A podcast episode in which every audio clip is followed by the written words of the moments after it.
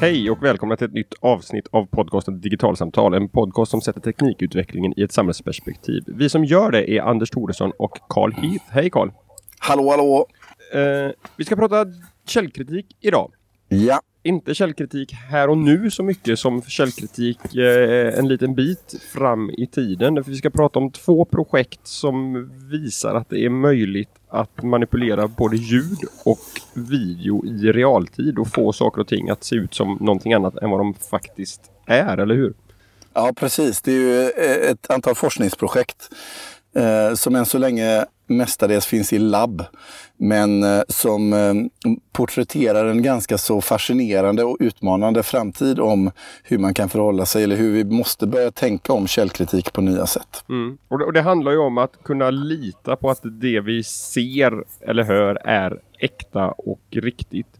Eh, och det- här är ju någonting som mänskligheten har brottats med under väldigt lång tid. Eh, äktheten i dokument till exempel i pappersform. Det handlar ju både om sedlar och om eh, köpeavtal och så vidare. Där är det ju viktigt att kunna lita på att det jag håller i handen är en svensk hundralapp eller det jag håller i handen är ett testamente från en viss person eller ett köpekontrakt och så vidare. Och det här har ju funnits olika sätt att lösa på med hjälp av sigill och namnteckningar, bevittnade namnteckningar och vattenstämplar och så vidare.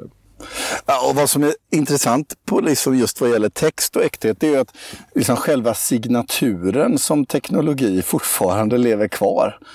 Eh, vilket ju kan jag tycka är ganska märkligt egentligen. Men, men, eh, men, men det gör det ju verkligen. Alltså text och textbaserade avtal med en persons namnteckning på, det är ju liksom the way to go.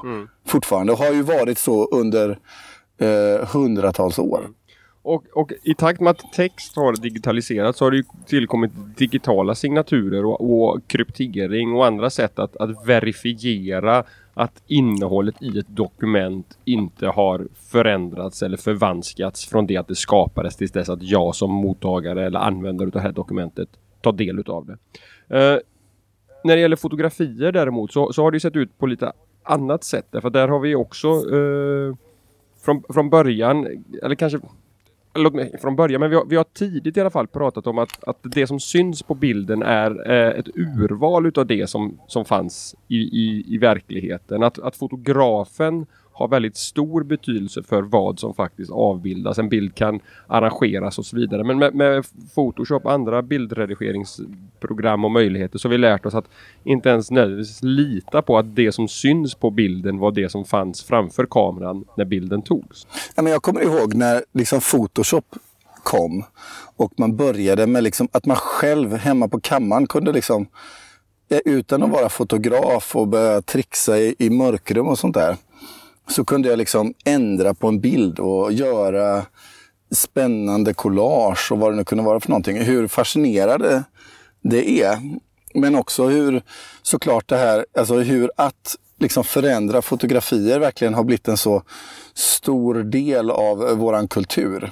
Allt ifrån liksom filter på Instagram och Snapchat till eh, våra föreställningar om hur den mänskliga kroppen ser ut baserat på att vi blir bombarderade av fotoredigerade versioner av vad som är att vara människa och inte kanske nödvändigtvis verkligheten. Så liksom själva eh, förändringen av fotografiet och att eh, det är svårt med eh, äktheten i, i vad som är ett fotografi och lättheten med manipulationen. Det har ju skapat mängder av utmaningar men det har ju också förändrat interaktion och kultur. Så, så, så är det ju absolut. Ehm, när det gäller ljud och video däremot så är det ju så att alla som har gått och satt sig i en biosalong och tittat på en stor ny Hollywoodproduktion eh, är väl medvetna om hur mycket det går att manipulera, förändra, klippa, redigera i ett material med, med rörlig bild och ljud i efterhand i postproduktionen. Men, men fram till... Ja, alltså, men om man tar det och jämför, alltså om man bara backar bandet till liksom eh, ja, 40 år sedan eller något sånt där och jämför. Om man tittar på liksom tidig Star Trek eh, med eh, Star Trek idag eller motsvarande så ser man ju vilken enastående förändring som har skett inom eh, computer graphics och, och film. Eh, och att det går att göra totalt andra saker just i postproduktionen. Så att en, en film eller ett ljud som eh, visas och som är producerat på något sätt, där är det ju väldigt svårt att veta idag om det är producerat eller inte. Är det här äkta eller inte? Eh, men om man, om man tittar på källkritik så som jag fick lära mig det när jag pluggade på Journalisthögskolan så handlar det ju väldigt mycket om, om ett antal grundläggande frågor. Vem säger någonting och varför säger man någonting och vad säger man och, och vad har man för syfte med det och så vidare. Men i takt med teknikutvecklingen här så blir det uppenbart att de, de här frågorna behöver kompletteras med, med ytterligare några som, som handlar om om äktheten i, i det som man tar del av. Och liksom allt det här får bli en lång introduktion till det som vi egentligen vill prata om idag. Nämligen de här två, där det ena är ett forskningsprojekt fortfarande och det andra är på väg att bli en kommersiell pro produkt. För att manipulera ljud och video, inte i postproduktion utan i realtid med bara några millisekunders fördröjning. Kan inte du börja med att berätta om, om videoexemplet Carl? Ja men precis. I höstas så kom det ett fantastiskt intressant videoklipp. Eh, det är forskare vid universitetet i Erlangen-Nürnberg tillsammans med Max Planck-institutet och Stanford som har eh, släppt ett paper som heter Face to Face Real Time Face Capture and Reenactment of RGB Videos. Och den här eh, eh, Youtube-filmen där forskarteamet presenterar sin data den länkar vi till i show notesen. Och jag kan verkligen rekommendera att titta på det här för det är är verkligen mindboggling får man säga. Vad de gör i praktiken det är att de har, eh, tar en ström av film och den strömmen manipulerar de i realtid med hjälp av en skådespelare som sitter eh, framför en kamera. Eh, så i exemplet som de visar eh, på Youtube så ser man George Bush, eh, den yngre presidenten, som pratar i en tv-sändning. Men vad man ser är att George Bushs ansikte och uttryck och mun och vad det ser ut som att George Bush säger, det är i själva verket kontrollerat av den här skådespelaren som sitter i rummet i realtid. Så att Eh, ett videosammanhang som livesänds kan helt plötsligt få ett helt annat uttryck direkt i tv-rutan. Så det handlar alltså om att man, man använder bildigenkänning här för att dels hitta ansiktet på George Bush men också hitta ansiktet på den här skådespelaren som också har en kamera riktad mot sig.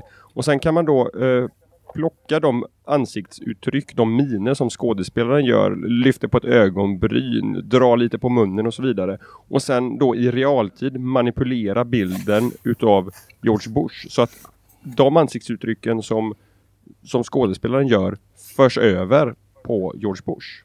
Ja. Nej, och det är, det är spöklikt skickligt. Och, och, och i realtid så att säga. Eh, och nu är det här än så länge i ett forskningslabb. Men om det är något vi har lärt oss av teknikutveckling eh, de senare åren så är det hur fort någonting går ifrån idé till kommersiell produkt. Mm. Eh, den andra teknologin som då liksom kombinerat med den här skapar just den här mycket fascinerande framtiden. Det är ju den här snart kommersiella produkten som du prata om som, som heter Lyrebird. Va, vad är det för någonting? Ja, det, det är en, en mjukvara som tar en röst eh, i, talet från en person och förvränger det så att det låter som om det är en annan person som pratar. jag säger orden men de kommer ut för dig på andra sidan tekniken som om det var eh, Donald Trump eller Eh, din mamma eller någon annan som, som säger de här sakerna. Eh, och... Så algoritmen liksom förändrar eh, vad, liksom uttrycket i, alltså hur jag låter så att jag låter som en annan person mm. som pratar i realtid. Mm. Genom liksom, så jag pratar i en mikrofon, låt säga att jag står på en scen och har en högtalare. Så skulle det då kunna låta som min morsa i högtalaren. Ja, precis så. Uh, och där då den här mjukvaran först har lärt sig hur uh, din mamma, mamma låter och sen lägg, lägger den eh, rösten ovanpå din så att säga. Eh, och... och vad som var fascinerande där var ju att det räcker ju med enligt de som har tagit fram den här produkten bara med någon minuts inspelat mm. tal ifrån en person. Mm. För att få tillräckligt med data för att ge en tillräckligt bra eh, ljudbildsrepresentation. Mm det, det, det, som jag tycker är intressant med den, med den här eh, webbplatsen då för Lyrebird är att de har eh, i huvudmenyn har de menyalternativet Ethics. För de inser ju själva här att det här finns stora potentiella problem med en teknik utav det här slaget. Att den går ju att, att använda för att skapa, det, det, det, kommer ju bli väldigt svårt i framtiden om man inte hittar lösningar på det här. Att lita på, på, en, på en direktsändning som kommer till en via teknik, vilket allting gör. Um, Nej men precis, för om man kombinerar då Lyrebirds ljudteknik med face to eh, face-teknologin från Stanford och Max Planck och Nürnberg så, så kan man ju föreställa sig att jag skulle kunna stå med min eh, mobiltelefon eh, och filma en företeelse eller filma en intervju med en person. Men någon annan skulle kunna så säga, kapa den strömmen och få det att se ut som att personen som jag intervjuar egentligen säger något helt annat. Eh, och att det syns i ansiktet och eh, ljudet. Eh, så att livesändningen från ett ställe helt plötsligt får sig en helt annat uttryck i andra änden. Ja. Så... Och nu, nu är, ska vi säga att vad vi vet än så länge Eh, vad vi vet så har ju det här inte gjorts än. Nej. Det betyder ju inte att ingen inte har det. Men vi vet inte eh, något exempel på där de här teknikerna har kombinerats och använts för att göra just det här. Men alla förutsättningar för att åstadkomma detta rent tekniskt förefaller ju finnas på plats. Ja, och, det, och, det och då som... tänker jag Anders, liksom eh, livesändningen eller liksom vi går direkt live på radio för nu händer det här den känslan, det är ju någonting av liksom, det jag i varje fall som mediekonsument upplever vara något av det mest äkta som finns. Vi går direkt till Vita huset där det har hänt så här och så här eller vad det nu är för någon situation som uppstår. Men med de här teknologierna syns ju att det här är ju inte, alltså även om något är live och med video och ljud så kan jag ju ändå inte vara säker på att det jag ser och hör är det som faktiskt händer på andra sidan. Och då undrar jag Anders, för du som ändå är journalist, vad, vad tänker du kring det då? Ja, alltså, alltså det som Liarbird skriver på den här sidan mm, eh, om, om etiken kring det här, det är ju att de vill ju lyfta eh, det här, eh, att göra det känt att den här tekniken snart finns och är möjlig så att det, det blir en medvetenhet om det och också en diskussion och en teknikutveckling för att förhålla sig till att den här möjligheten finns. Och jag tror ändå att det är att det är möjligt att hitta tekniska lösningar som, som gör att åtminstone från de, de parter som du väljer att du litar på att en, en liveström från dem inte ska, ska vara manipulerad på vägen mellan dig eller mellan sändningstillfället och dig. Vi har pratat... Hur tänker du att det skulle gå till? Kryptering kommer komma in här också. Eh, vi, har, vi har tidigare pratat om, eh, tror jag, någonting som kallas för man in the middle-attacker som man är eh, orolig för i många sammanhang på internet. Det, det, är bland annat det som händer ehm, när du ska använda ditt kreditkort på en, på en nätbutik så, så har vi lärt oss att vi ska titta efter eh, att det står HTTPS uppe i webbläsarens adressfält. Att, att förbindelsen mellan webbläsaren och webbservern är krypterad. Och det ska den vara därför att ingen ska kunna tjuvlyssna på trafiken mellan eh, dig och webbutiken och stjäla ditt kreditkortsnummer, lösenord eller någonting annat på vägen. Och om någon lyckas göra det här så, så kallas det för en man in the middle attack. Det är en man som sätter sig i, mitten och, och gör någonting dåligt. Uh, och precis som kryptering kan, kan skydda ett kreditkortsnummer så skulle det också kunna skydda autenticiteten i eh, en livesänd presskonferens mellan ett tv-bolag och dig som tittare på det här tv-bolaget. Förutsatt att... Så du tänker liksom att jag har eh, Sveriges Televisions app och jag litar på Sveriges Television och då har de en teknologi som gör att eh, de eh, säkrar möjligheten för mig att veta att det de sänder är det som faktiskt händer. Ja men precis. Men, men det bygger ju då givetvis på att du känner en tilltro till den aktören som är på plats där någonting händer och sänder. Därför att det här är ju inte en lösning som skulle, som skulle förhindra ett SVT-program eller någon annan eh, att, att manipulera innehållet innan de skickar in det i den här krypterade kanalen. Utan det bygger ju på att du har ett förtroende för den som står för livesändningen. Men har du det så borde det här kunna vara ett sätt att hantera den här situationen. Däremot så skulle du inte... Samtidigt så öppnar det upp för möjligheten om man bara tar en nyhetsredaktion. Jag menar idag allihopa av oss är ju såna här citizen eh, journalists i någon mening. För att så fort det händer någonting så slänger folk upp sina mobilkameror och börjar filma och livesända på olika ställen. Men på något sätt så innebär ju det här att den här typen av icke-verifierbara kanaler att helt plötsligt måste man lägga till alla video och ljudupptagningar som är live till högen av andra källor som helt plötsligt på något vis får en lägre trovärdighet eh, än vad de har haft tidigare. Att SVT skulle ju inte kunna, även om jag litar på SVT, så måste ju SVT kunna lita på de källor som de använder. Ja, men, eh, så det, går, det måste finnas någon form av spårbarhet hela vägen igenom på något sätt. Och, och det är ju en utmaning som man som, som journalist hela tiden står i för att bedöma källorna. Är det här någonting som vi ska publicera för att vi kan lita på personen i fråga eller inte? Men, men där kanske det också går att hitta lösningar. Att om det är tillräckligt många som har, har filmat från händelsen X och filmerna visar samma sak från olika håll och det sägs samma sak i dem så kanske då ökar trovärdigheten. Men, men däremot att, att ta för givet att en person som är på plats och livesänder någonting väldigt spektakulärt. Det kanske man blir tvungen att, att fundera ett varv på huruvida man kan, kan lita på innehållet i det eller inte. Men, eller, eller så blir det så att, att de, de nu spekulerar jag helt fritt, men det kanske går att, att lita på apparna i sig. Att, att eh, filmar du med den här appen eh, och sänder realtid, då, då är det en krypterad förbindelse som ingen kan komma åt på vägen. Varken den som har den i sin telefon eller den som, som har tillgång till trafiken på vägen.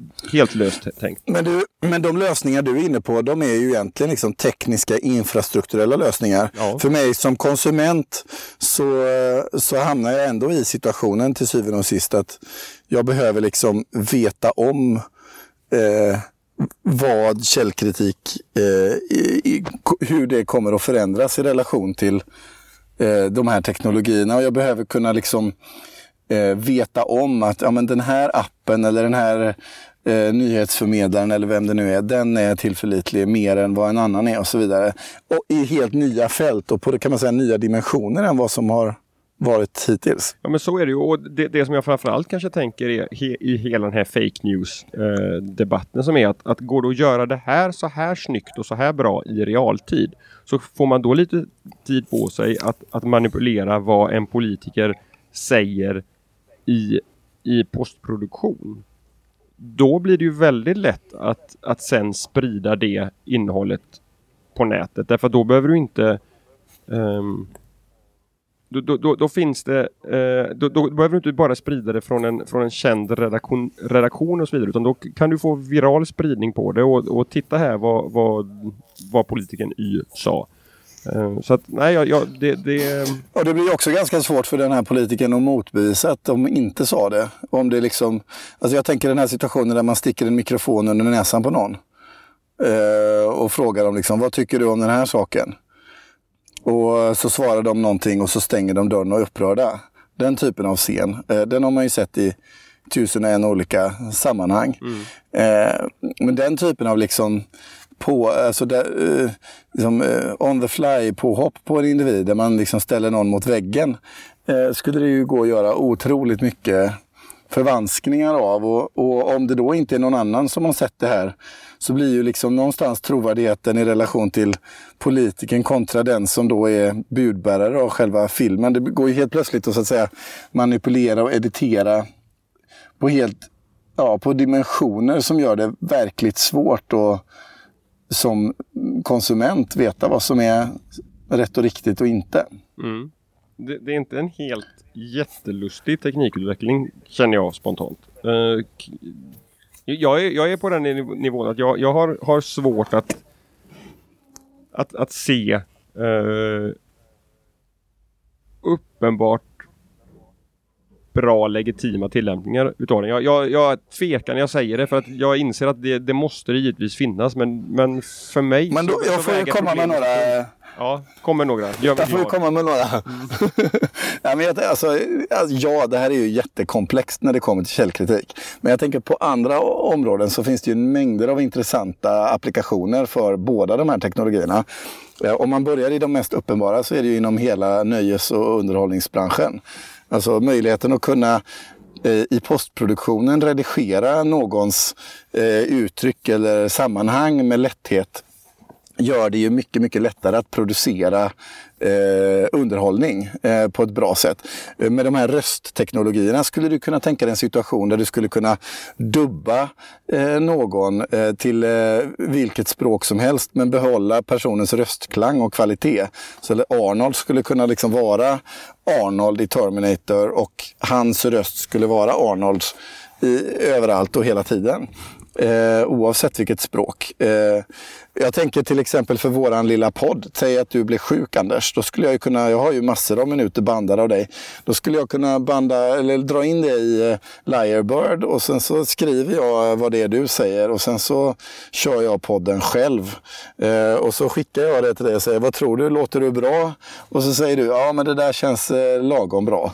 Eh, det är helt okej. Okay. AI kan få ersätta mig i avsnitt 66. Och så eh, trycker vi ut det sen. Helt enkelt. Så länge du är nöjd med resultatet så, så blir ju det en väldigt trevlig effektivisering. Jättetrevligt. Tänker jag. Ja, eller hur? Ja. uh, och i nästa steg så kan vi låta två AI ta över hela våran podd och så kan vi, eh, kan vi ta åka till Mallorca istället. Mm. Ja, det blir ju toppen. Alltså du lyckas inte riktigt övertyga mig måste jag säga. Jag gör inte det. Nej, alltså jag tror att det kommer dyka upp mängder av applikationer för de här två eh, teknologierna som faktiskt kommer ha liksom genuint positiva effekter. En sak jag kan tänka mig till exempel om jag skulle liksom hitta någon allvarligare applikation. Eh, det är till exempel för produktion av bra utbildningsmaterial. Där man vill göra mängder av små instruktionsfilmer. Eh, där man säger nästan samma sak.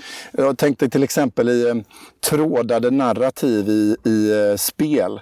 Där du inte har en rak linje utan du ska göra liksom ett generativt spel där liksom när jag interagerar så svarar spelet beroende på alla tusen faktorer som har skett innan.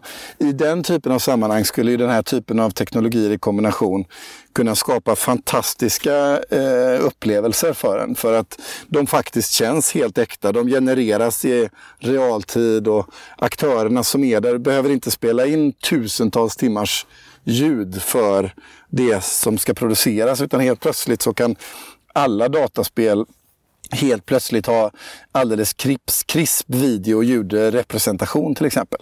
Så det finns ju mängder av tillämpningar tror jag, jag tycker... som kommer kunna dyka upp jag tycker ändå att i jämförelse med, med, med hur problematiska scenarier man kan se med den här teknikutvecklingen så tycker jag fortfarande att de här positiva grejerna som du försöker eh, piska upp här eh, vä faktiskt väger ganska lätt. Eh, jag skulle vilja vända mig till lyssnarna. Vi kommer ju eh, länka till det här avsnittet i Facebookgruppen Digital samhällskunskap som vi alltid gör. Eh, övertyga mig jättegärna där om att det faktiskt finns positiva tillämpningsområden för en teknik som gör det möjligt att, att manipulera ljud och video i realtid så blir jag jätteglad och kommer kunna sova lite bättre på nätterna. Ja, ja, absolut. Och är det så att eh, ni vill göra affärsbolag eh, av alla idéer som vi sitter här och kommer på så är ni såklart varmt välkomna att göra det. Mm. Det vore ju väldigt roligt att se alla de här tokiga idéerna realiseras på något sätt. Yes. Uh. Jag, eh, jag, jag, tänker på en, eh, en annat perspektiv som har med, eh, med det här att göra. Och Det är eh, komplexiteten som uppstår eh, kring, ja, kring språk överhuvudtaget.